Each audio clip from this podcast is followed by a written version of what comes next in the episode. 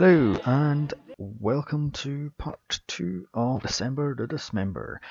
And today I'm going to discuss the Silent Night, Deadly Night movies, but I will be focusing on my favourite of the six, Silent Night, Deadly Night Part 2, the camptastic sequel to the 1984 horror that came out the same week as Nightmare on Elm Street and Fast Times of Ridgemont High.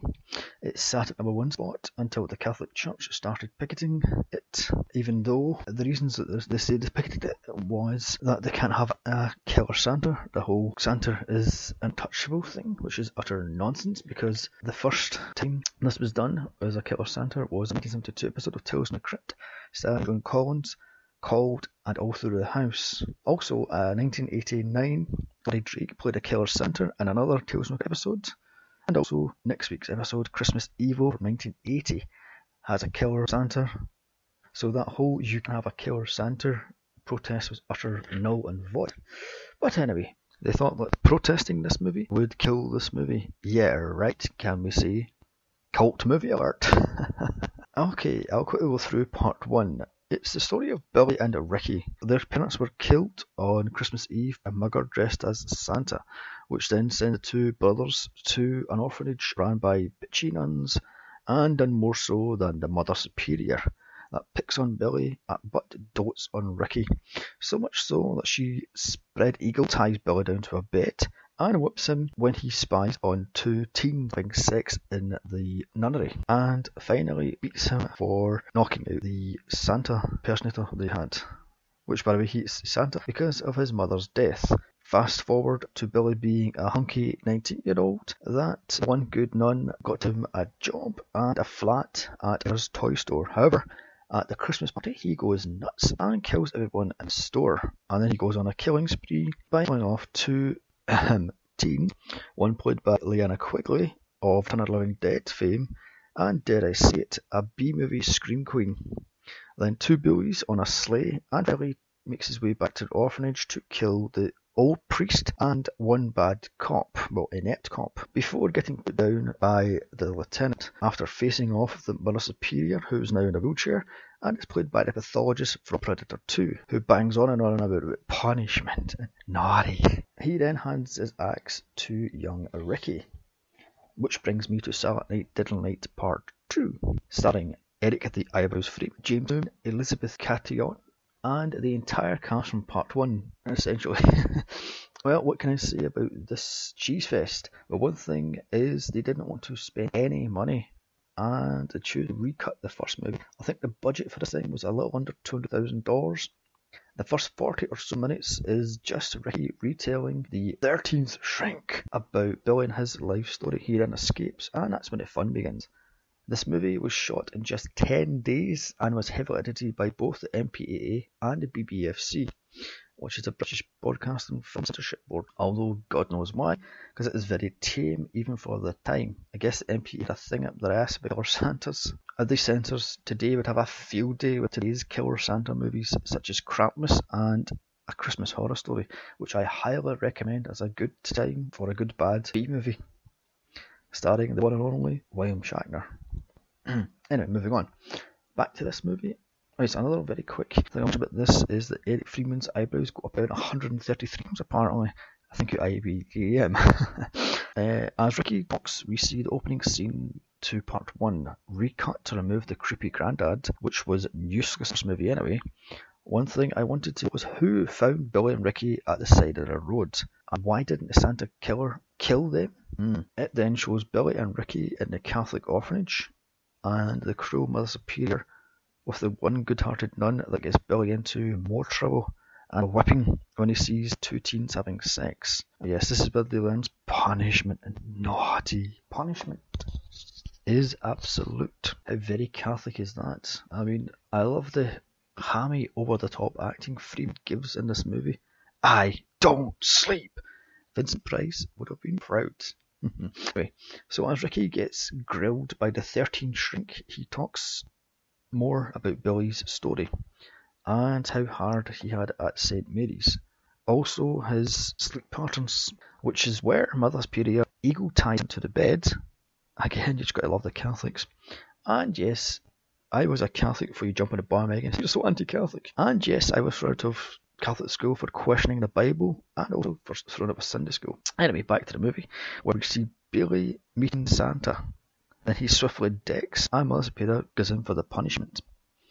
Then it flashes forward to Billy's first job, age 18 or 19, working, as I said earlier, in a toy store where everything was fine until Christmas.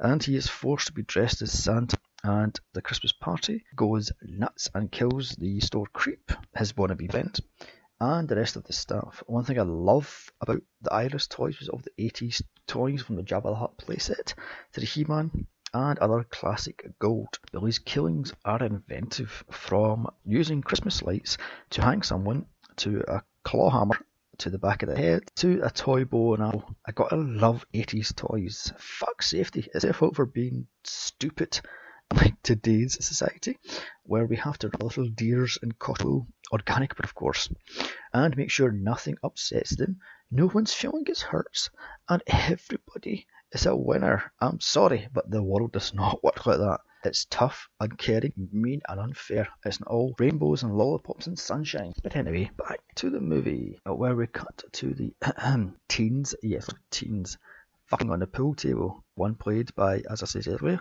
BMV Scream Queen Linnea Quigley that are quickly offed by an enraged Billy, although God knows how he knew where what they were doing and where they lived. Maybe they were in the toy store necking, and Billy found their address in a logbook. Yeah, I don't know. But the guy is thrown through a glass window and falls five foot and dies, while Linnea gets impaled off reindeer antlers. I got to love inventiveness. then Billy kills two bullies with an axe, although how Ricky knew this is beyond me because there was no eyewitnesses. Hmm. So Billy finally makes me back to the orphanage and an inept cop kills an old man Kelsey, the janitor or Father Brain in the original uncut version of it. Billy kills the dumb cop with an axe to the chest, which looks my favourite shot of the movie, a bloody axe beheading a snowman. Sadly, Mother Superior, or Mother Superior, doesn't get her comeuppance as we see Bug get shot in the back by lieutenant. Okay, well, we use the quote, You're safe, Santa is gone. So that brings us to Ricky's story. This is where the movie picks up. Also, how does a Catholic nun end up giving a kid to a Jewish family? Should that be a Catholic family? Or is she working for state, not church? Anyway, moving on. This is where we first find out Ricky has a thing against nuns and Santa, also red items. Red car. Good point. Ricky's first kill is a hick rapist he runs over with a red jeep.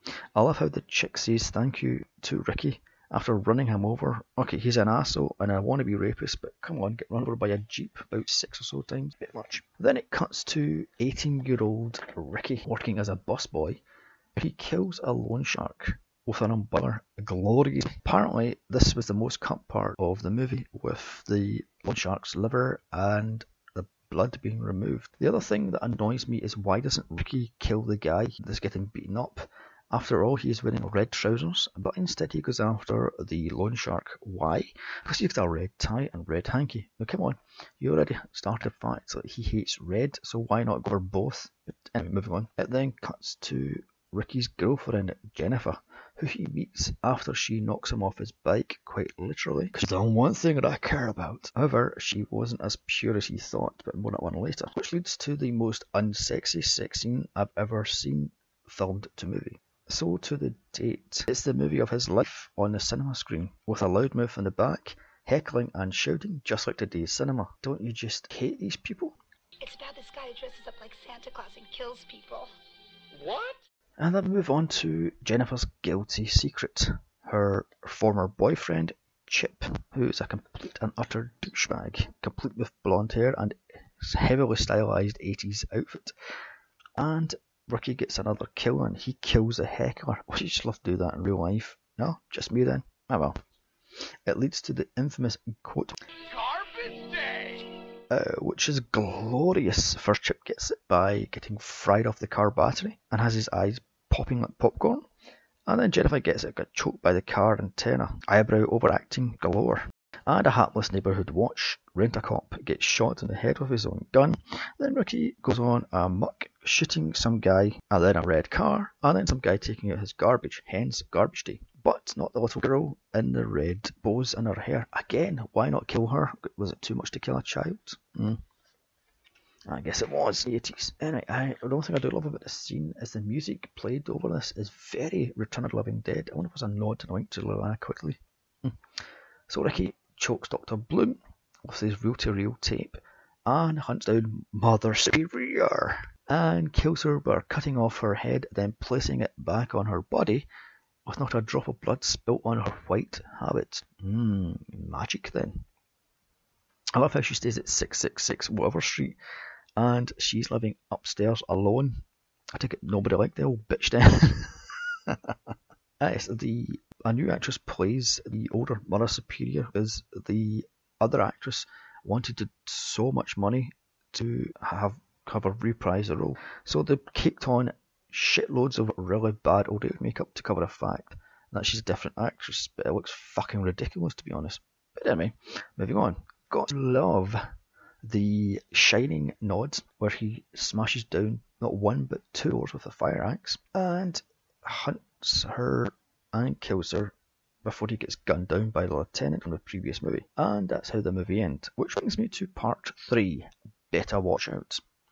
Which sadly does not star Eric Freeman, who went on to do gay softcore porn, I shit you not, but stars Chainsaw alum Bill Moseley as Ricky, Samantha Scully, Richard Beymer, Robert Culp, and a whole host of Twin Peak alum. The story is of a comatose Ricky and blind psychic Laura, and a mad doctor trying to get her touch him mentally.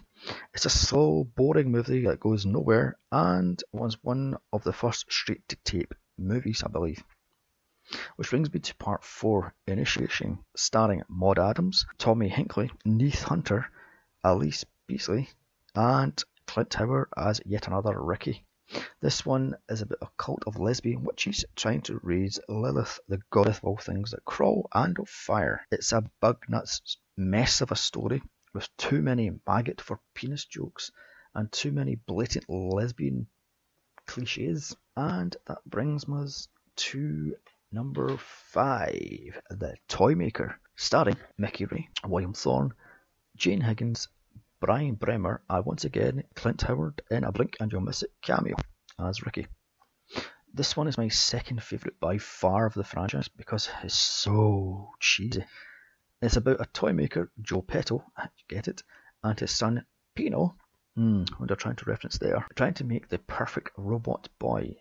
It also has killer toys rated of Puppet Master, sort of. It's a good, solid, good bad B movie, but I wouldn't go to my way to watch it as it is a bit silly in the middle with rocket propelled roller skates and killer slug things and hands that stick up your arse and shit like that, you know. On. So this brings me to 2012 remake starring Jaime King, Malcolm McDowell, Donal Logue, Ellen Wong, and Brendan Fraser. This one is basically the greatest hits of all the movies, but just modernised.